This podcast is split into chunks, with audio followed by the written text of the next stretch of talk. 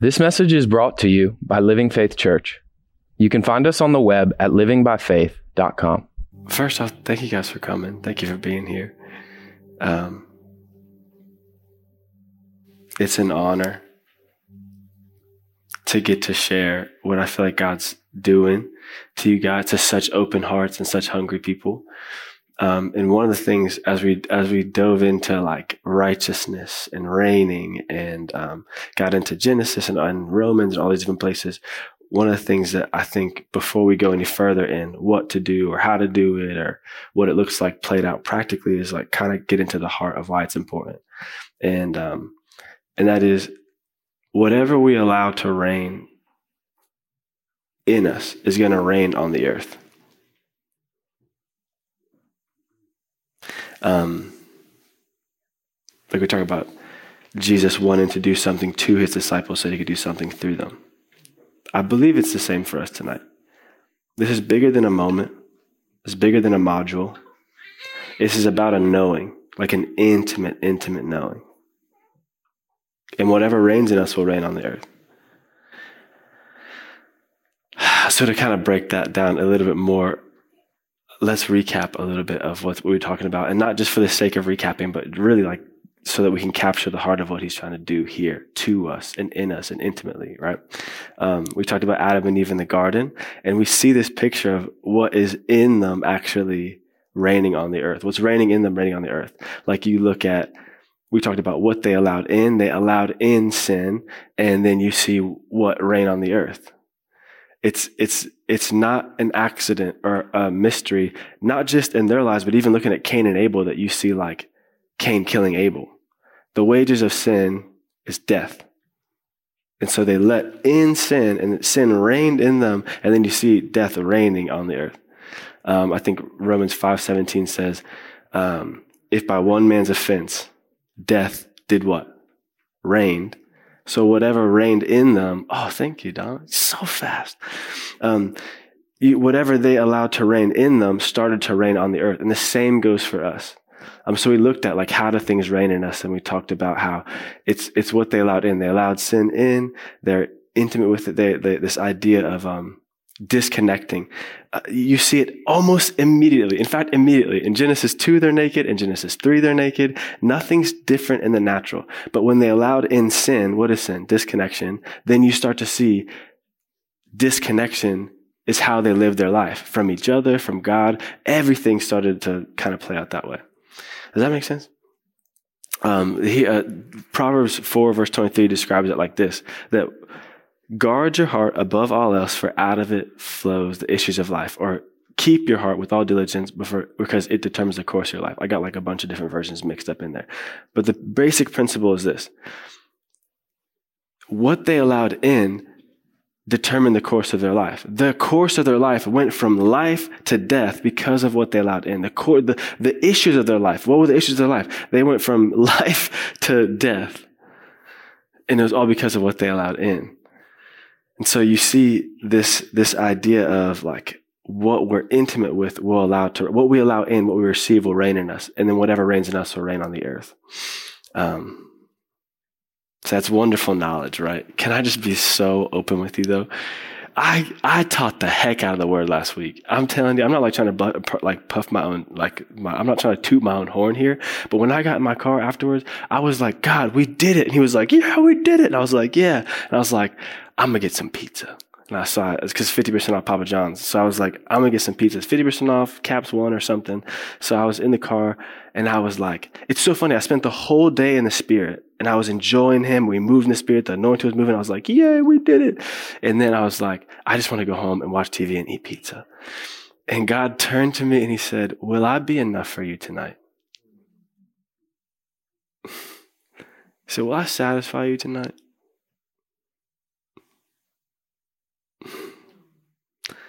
Can I tell you, Romans 14, 17 says that the kingdom of God is not food or drink. He was not saying, don't you dare eat that pizza. The kingdom of God is righteousness, peace, and joy in the Spirit. He wasn't saying, don't eat pizza. When I said, when I spent, I spent the whole time in this church in the spirit. He was saying, I want to invite you. You spent that moment in the spirit. It's great. You in worship in the spirit. You taught in the spirit. You had your blue chair spirit experience. But then in this moment in the car ride home, can you continue to let me in here? Like, can I connect with you here too? He was inviting me to a lifestyle of intimacy, a, moment to moment intimacy. Does that make sense? Can you feel that like invitation in, in, in here tonight? Okay, me too. God was meeting me in, the, in, the, in that moment and, and knocking on the door of my heart and offering to connect. And he was saying, Will you let me connect with you here too? He was trying to usher in the spirit into my car, into my home. I don't want us to settle for very spiritual moments just in a church and then us go home and be like, ah, not because pizza's bad. I mean, it's not, not the greatest for you, like, admittedly, okay? But like, the invitation is to go from moment to moment in the spirit. He's knocking at the door of our heart and saying, Can I come in here too? Please, let's just take a second. Can we just let his heart for relationship saturate our imagination? Just for a moment. You know, we're, we're not going to be here all night. I promise I have more notes for you if that's what you're here for. But can we just let, just for a moment, his heart for a relationship with us to saturate our imagination as you sit right now where you are? Let it, wa- his desire for connection, let it wash over you like a waterfall. Let it start to quench the thirst of your heart. His desire to be with you. What all he gave up just to have this connection with you. And let it melt away our obsession with behavior. If this is what he's all about, if this is what he desires, why would we settle for anything less?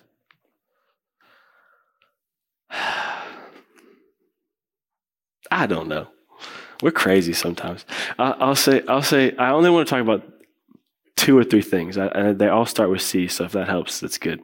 God put on my heart connection, counterfeits, and the cross. We'll start with connection because it feels like that's a real juicy part part of his heart. Um, and I have my NLT Bible because I just love it. You know, if you don't like NLT, that's okay. I have my New King James too, but um, I'm going to be in uh, Galatians chapter 5, verse 24 in the New Living Translation. General Electric Power Company.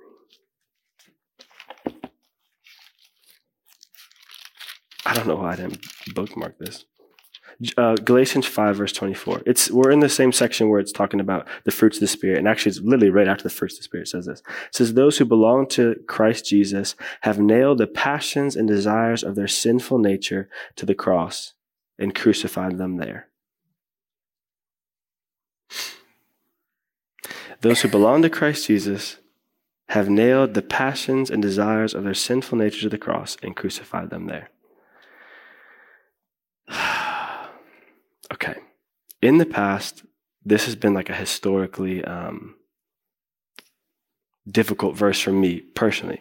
But I started to look at what the heck a purpose of a nail is. Everything I've ever nailed in my life has been with the intention of connecting two things together. If it's a picture, I'm trying to connect a picture to the wall. If it's two pieces of wood, um, if it's baseboard to the to the thing, if it's carpet, if it's these little boards in the back of here, if, if it's Christmas decorations, if it's the shingles on a roof, I'm taking something and connecting it with something else.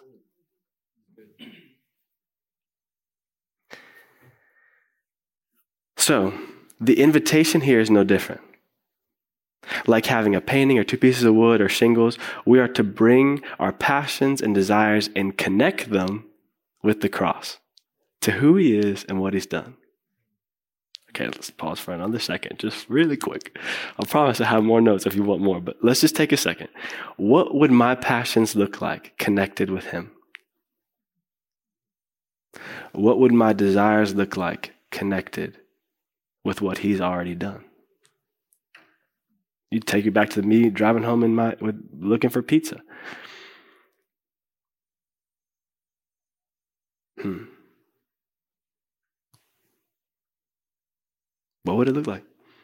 I think it's important because I've always like beat myself up when I read this. I mean, it, it, literally goes from saying like the, the fruits of the spirit, this love, joy, peace, patience, kindness, goodness, faithfulness, gentleness, and self-control. There's no law against these things.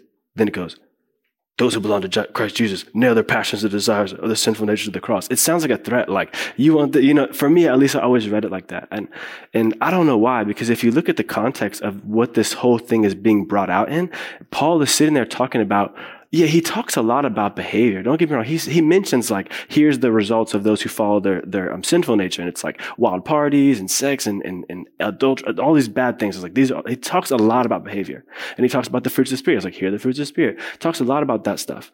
But before he ever talks about that, he's talking about the source of all these things. He wasn't trying to sit there and say, don't do this. He was saying, if you're doing this, if you find this in your life, let me tell you, I'm exposing a source of where it's coming from. Is that, does that make sense? Paul's exposing a source. So I would read it like you have to behave. In fact, I would read it like, you know, beat myself into behaving, right? But think about this. My sinful nature, my sinful desires is simply a disconnected desire. My sinful passions is simply a disconnected passion. What if it wasn't? What if we stopped using our passions to disconnect? Now, I, I, I really prefer not to go here, but just don't judge me as I do. Oh, man. I trust you, God. Okay, I trust you. All right, listen. Nobody get weird in here when I say this. When I used to deal with lustful like desires and passions, I would go to things that would involve me using my imagination to simulate intimacy. And I would actually try and kill that desire and passion because I thought, you naughty boy, don't use your imagination to get intimate. I was trying to kill something. I hated how I was wired. But the problem wasn't how I was wired because we just did what I said. We stopped and we used our imagination to be intimate with God.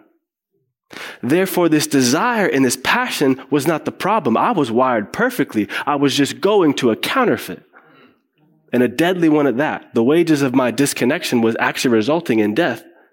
But the free gift of God is eternal life through Christ Jesus. So I was. Uh, does that make sense? I was sitting here trying to beat myself into, don't you dare do this, you bad boy. How dare you desire this? Look at David, the most intimate, one of the most intimate characters in the Bible. You think it's strange that his big fall was sleeping with somebody else? He was wired for intimacy. You have one picture of him fulfilling that in a disconnected way, and another picture of the rest of the Bible he wrote, like the rest of the Psalms and stuff he wrote out of intimacy. The same desire, the same passion, just going to a different thing. God's not trying to, hey, don't desire that. He's saying, I don't want to get, I built you with these desires. I'm just trying to nail them to who I am and what I've already done. I'm trying to connect the two. God didn't say stop being intimate. He wasn't saying be more prude. In fact, uh, no. No, no, he wasn't saying be more prude. He was saying just don't disconnect from me in order to be intimate.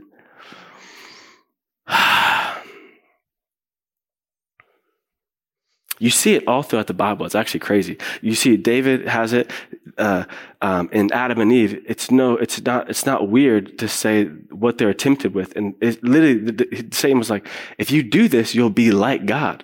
They were already like God. They were built to be like God. God wired them to be like Him. Of course, they would desire to be like God. They just said, "I know I will feel this passion, this. I'll feel this desire, this passion." Um, but I'll do it disconnected from you. They were wired to be like God. So the enemy came and said, be like God. And he was, they're like, yeah, but they did it disconnected. Jesus got the same temptation actually.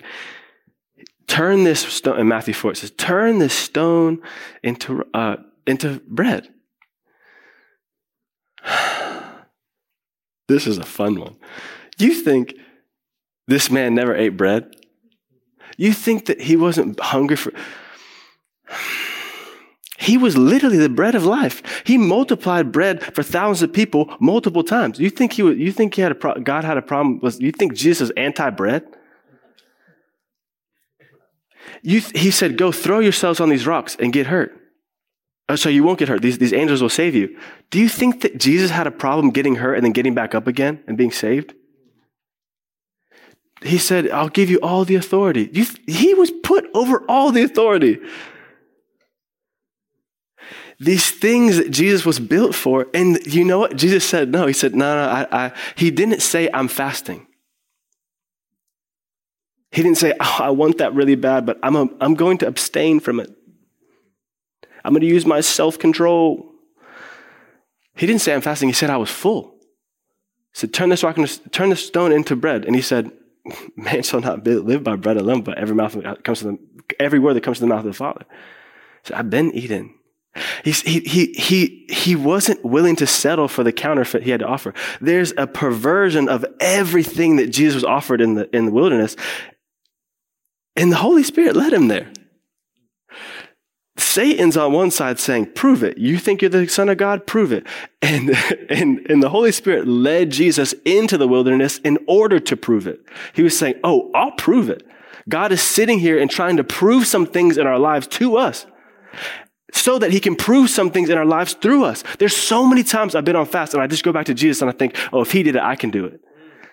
He was proving something to Jesus so he could prove something through Jesus. And he's not done. God is trying to do something on the earth. And we're, we're sometimes we have these temptations. We try and beat ourselves into behaving. But I'm telling you, he's not trying to get you to, he, I don't believe he's trying to get us to fast. I think he's trying to get us to a place that when the enemy comes and dangles something in front of our face, a perversion of what he's already given us, we say, I'm sorry, I'm full.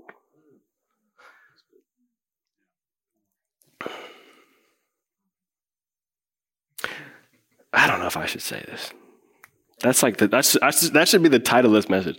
But I'm telling you, I'm telling you, there was one time I'm, I'm as vague as possible. There was one time somebody offered me that something that was inappropriate. I'll try and be as vague as possible, very inappropriate, and having to do with like lustful stuff. And now, and at this time, I, I was like, you know, I had met Megan. We've been married for a little bit, and I was like, I was like, I don't mean to be offensive, but I have, I'm very full.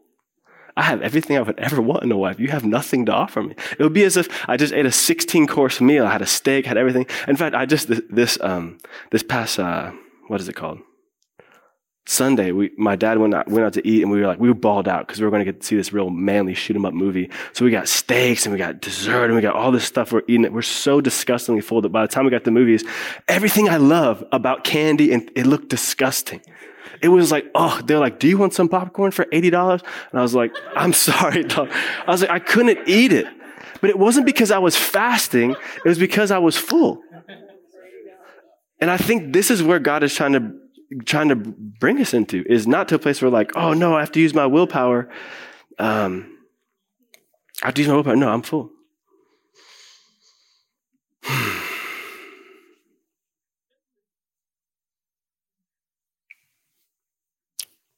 This is really fun. so, I used to hate myself and like how I uh, how I was wired and stuff. Till I realized there was nothing wrong with how my heart was wired. It was that I was settling for or filling myself with counterfeits. All the enemy have to has to offer is perversions of what we already have access to, worse versions of what we already have access to.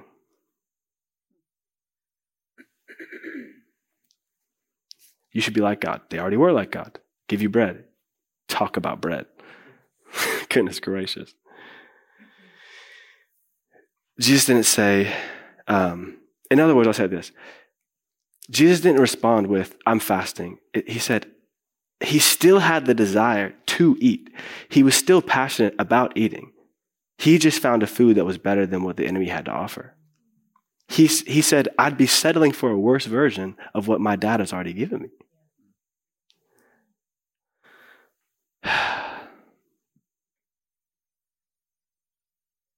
Does that make sense? Okay, cool. God was proving himself to and through Jesus. Jesus was being taught that regardless of what you put in his hands, that his father had his heart. You know, I was reminded of um, he he was fasting into a lifestyle here. Um, and you see it play out in his life. But God, God was um, doing something that, so that when you put anything in Jesus' hands, he would, the Father would still have his heart. I was reminded of, remember when he fed 5,000? I, I always thought it was so weird that he never talked about it. They were always like, and then Jesus gave thanks for food. Like they never called it what it was in the Bible. They were like, he just gave thanks for food. I was like, he did more than that. He multiplied it. But then I realized that that was the whole source of what happened, that, of what multiplied it is no matter what you put in Jesus' hands, the Father had his heart. He looked at the Father and said, thank you so much for this bread. Has anyone ever been too hungry to thank God for food before? I'll tell you right now. I'll tell you that pizza. I mean, you Papa John in front of me. I'm like, thank you, Jesus, for the food. Amen. you know, sometimes I even, I don't even do that. But like, there's something about when I do pause and I'm like, God, this looks delicious. It smells delicious. But you know what? You have my heart. That kind of keeps me aligned with what, like, like, no matter what you put in my hands, you still have my heart. Does that, does that make, does that like picture make sense of the, the food and stuff? Hmm. I, th- I think this, this like line of questioning was in my head of like, did, why did Jesus have to fast for just a time? You know, like, did Jesus not eat bread the rest of his life or never drink again? You know, he ate bread later in life, but this moment was where the Spirit led him, tested him to prove his goodness to him and through him. Let him show him how good, let him, let him show God how good he was. He wasn't anti bread. He ate bread. He multiplied it. He gave thanks for it, you know, like we talked about. What was in Jesus' hands so many things, beautiful things, but the Father had his heart. And I think that's for us tonight too, is what is what has our hearts is going to shift how we handle what is in our hands. Okay, I'm going to just say it again.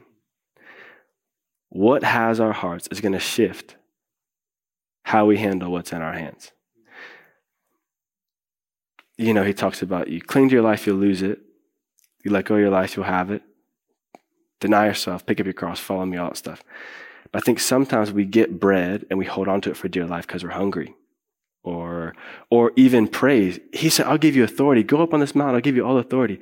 You know, after he fed the 5,000, do you know why he went to be alone? The, the scripture says in uh, I think it's John 6 verse 14 and 15. It says that they recognized the miracles they were doing and they said they wanted to make him king. And so he, recognizing what was in their hearts to do, ran to be alone with God. He had bread in his hands and the Father had his heart. He had the ability to become king and be praised in his hands and be worshiped. And he said, you know what? Even though I have your praise and I could be king, I'm going to go be alone with the Father because he has my heart. And that's not to say God doesn't want you to have Papa John's. It's not to say that God doesn't want you to. You think that God, God has no problem having Jesus exalted above everything else or him having bread. He's not anti-bread. He's not anti-praise. He's not anti-prosperity or anything. But there is a posture that if how, who, what has our hearts will determine how we handle what's in our hands.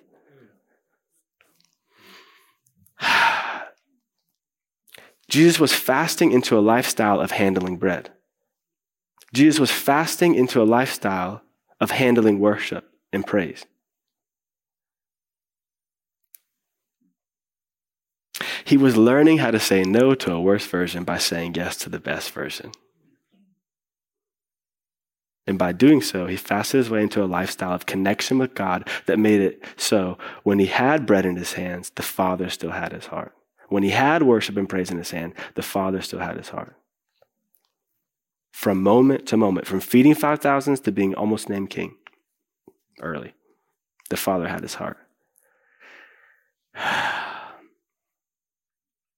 Let's go to the cross. Luke um, chapter 9, verse 23. Luke chapter 9, verse 23. Can you put that up there for me?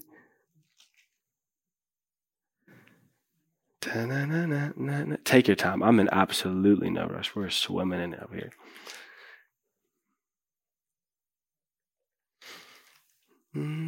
Oh, thank you. Then he said to them, If anyone desires to come after me, does anyone desire to come after Jesus tonight? Um, let him deny himself. Let's pause right there. To deny oneself, the, def- the definition for deny oneself is to disregard one's own interest. So, in order to follow him, we have to disregard our own interests. That word uh, disregard actually means to ignore, to fail to consider. So, this invitation to come after Christ is to disregard, to fail to consider myself. Okay, deny myself and take up his cross daily and follow me. The implication of this verse is way different than what I was raising because I would, for some reason, I always thought, you know, when I read these things, nail my passions, desires to the cross and pick up your cross and follow me. I thought it had to do so much with behavior. I read it like this. Take up, deny yourself, pick up your cross and follow rules. But that's not it. It says, take up your cross, deny yourself, pick up your cross and follow me, which means a pursuit of him that is so intense that we're willing to let things die so that we can have him. You know, this idea of like killing people with kindness? Like, oh, don't worry, we'll kill him with kindness. Like, I think this is what he's doing, but with connection. He's trying to kill some things in us, but doing it through connection. That if we, if we learn in these places where we used to disconnect in our passions, disconnect in our imagination, disconnect in these desires, disconnect in our curiosities, disconnect in, in whatever, in these, in, in these fears, when we learn to disconnect, he's saying, oh, what if we connected there? Then that would just die.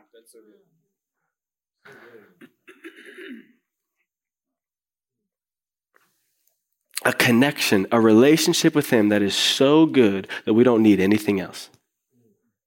That we don't want anything else. That nothing else will satisfy.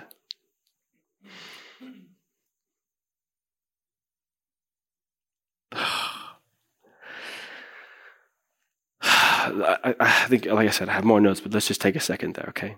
If you want more notes, just a second, okay?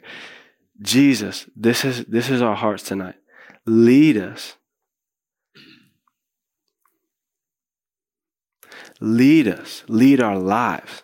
I'm saying take us by the hand and lead our lives. We're here right now in church. We had wonderful worship, had a wonderful time just learning about you and getting to know you, had wonderful time with each other. The second we leave this place and we go in our cars, our hearts is God, lead us by your spirit. You can be enough for us tonight. You can be enough for us tomorrow morning when we wake up. Nothing matters more than this connection with you right now. And if there's anything that we've allowed to get in the way, or like Adam and Eve, that we've been hiding in, hiding our private parts from you in, like Adam and Eve did, God, we ask, come and help us nail that to your cross. Nail that to who you are and what you've done. Please, God. It's not worth it. It's a worse version. If there's anyone in here that's been settling for a worse version of you, God, I thank you for convicting us, convincing us of how good you are, convincing us of righteousness. Hmm. And unrighteousness, the places where we've disconnected, convincing us that it's actually better to connect with you.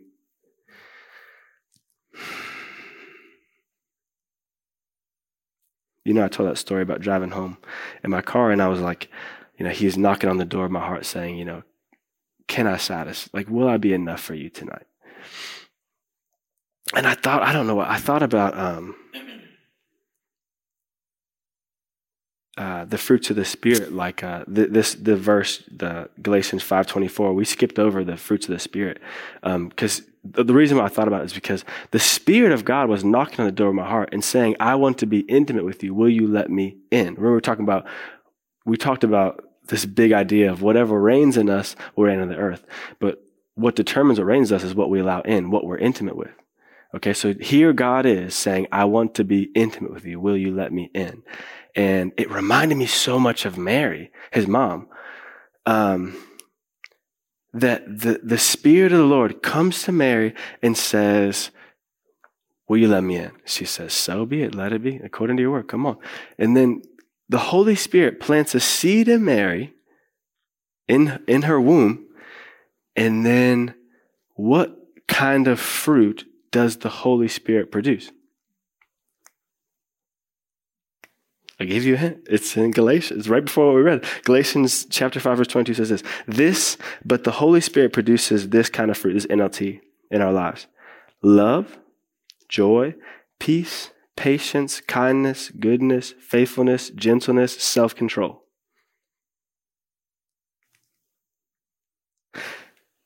So, what was produced from the Holy Spirit, what was, what was seeded in her life, was this love, joy, peace, patience, kindness, goodness, faithfulness, you know, all the self control, all these wonderful things. And it's wrapped up in this wonderful man, Jesus. He is love. So then I'm sitting in my car thinking, oh my gosh, love himself is sitting there. Not, even right now, if you, if you feel the Spirit God moving right now, he is knocking on the door of your heart. I'm talking about love, the unconditional kind. Love, the kind that lays his life down for you. Love, the kind that casts out fear, is knocking at the door of your heart saying, hi, hey, hi. The kind that covers a multitude of sin. Him. This is what the Holy Spirit produced. His name is Jesus joy. In my presence is fullness of joy, and at my right hand is pleasures forevermore. This is who's knocking at the door of our heart. Saying, Will you let me into this moment too? Peace, the Prince of Peace. Patience. I feel like so many times I hear people say, Oh Lord, give me patience. I don't have patience for this. Guess who's knocking at the door? Isaiah 53 7. It is he who oppressed, sorry, who was oppressed, afflicted, yet he did not open his mouth. He was led like a lamb to the slaughter, and as a sheep before his shears is silent. You want patience? This is the man who's standing at the door and knocking at your heart. Saying, Will you let me into this moment too in the car when you wake up in the morning? and so, I mean, there's a bunch of them. I, I, don't think we had time to go through all of them, but but let's hit self control and then we'll go home. Okay. Um, will you put up Proverbs 25, 28 for me? And we before we talk about self control. And while we go there, you can just everyone just take a deep breath. God told me this about self control the other day. It's funny. Um, I was singing a song that was literally titled Self Control. And I was like, why am I singing that? That's a dirty song, God. That's a secular song. Get that out of my head. But then he's like, no, I want to talk to you about it. So then I found this verse and it says this. Actually, you keep it up there, but I'm going to read the NLT first. It says, A man without self control is like a city broken into and left without walls. And God told me, if you don't have self control, then anything can have you. Whoever has no rule over his own spirit is like a city broken down without walls. If we don't have self control, then anything can have us. It's not, it's, I'll just leave that there. I won't add anything to that. So the invitation here is the fruit of the Spirit, self control the fruit of um, intimacy with Him is actually will give us the ability so that nothing else can have our heart.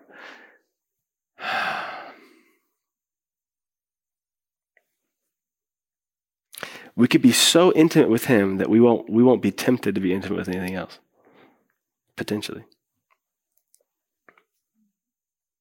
For me, that sounds like a dream come true.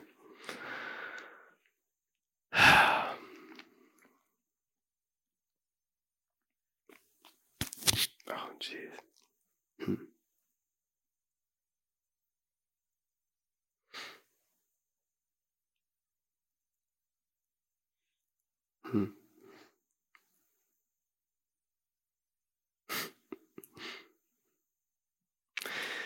Um,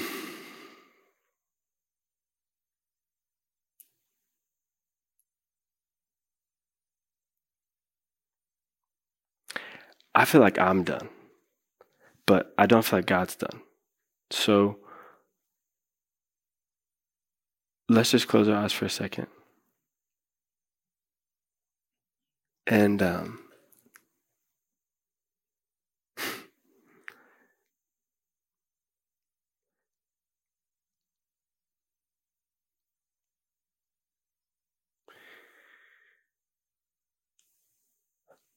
give him an opportunity to reign in your heart,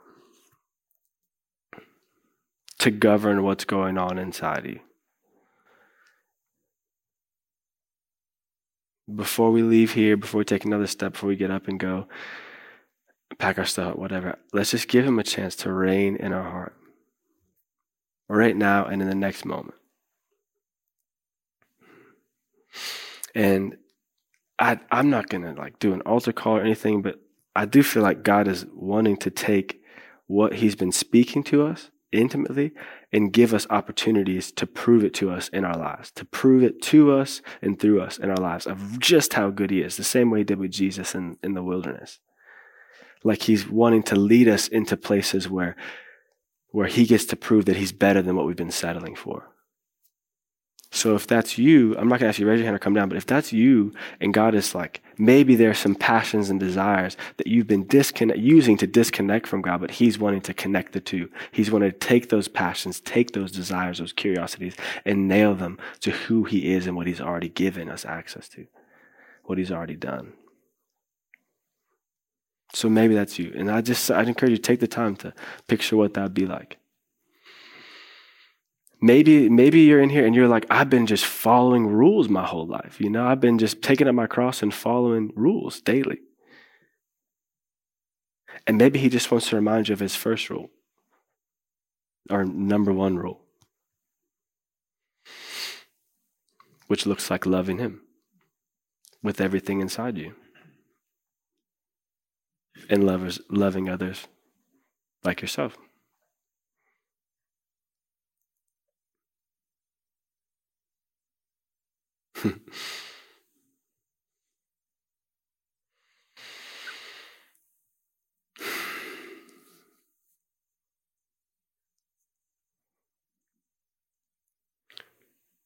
well, Jesus, we give you permission to nail everything inside of us to your cross.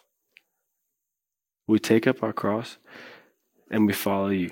Not just now, not just today, but when we go home, we wake up in the morning, we thank you, Holy Spirit, for a connection, for a relationship that is so ridiculously passionate that we're willing to lay down our lives for it.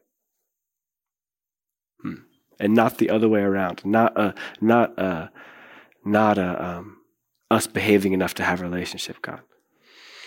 I thank you for sweeping us off your feet, uh, off our feet, God. I thank you for washing our feet. I thank you for doing stuff to us and in us so intimately that we know that, that we can go and, and it can happen through us on the earth.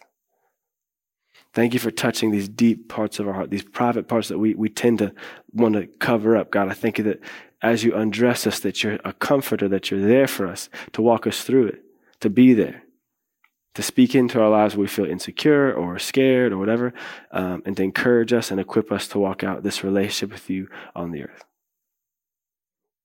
I thank you for every family represented in here, every father represented, every mother, every every child, every all the lineages represented in here, God. I thank you so much for what you're doing on the earth. Only you could do it, and you're doing it in such an intimate way. And so we honor you now for what you're doing. In Jesus' name. Amen. Amen. Amen. I, for some reason, like you guys are so dismissed, super dismissed. For some reason, I feel like you're still moving though. So, if there is something um, like stirring up in you, you want prayer for, or you want someone like to believe God with, just come up here and pretend. We can pretend talk about something else. I, I just feel like, like I, I just feel like God's not done moving. If you want someone to agree with you, God moving in your life, come on up here. I'll pray for you. I'll pray with you. Um, if you're just hungry and you just want to linger in His presence. Um, you know, please do. And if you're not either of the two, then as you leave, just leave respectfully of what, what's going on here. Um, I really wanted to play music. I really did, but I don't. There's there's going to be times where you don't have music, but you still God is still wanting to connect with you. And I'm like, let's practice here. So if you're in here and want to still connect with your heart stirred up, practice. You're going to go to work tomorrow and be like, oh no, the, Nate's not playing his guitar and singing songs. How am I supposed to connect with the Lord? You know, whatever. cool. Cool. I love you guys. Regardless of where you go, have a beautiful night.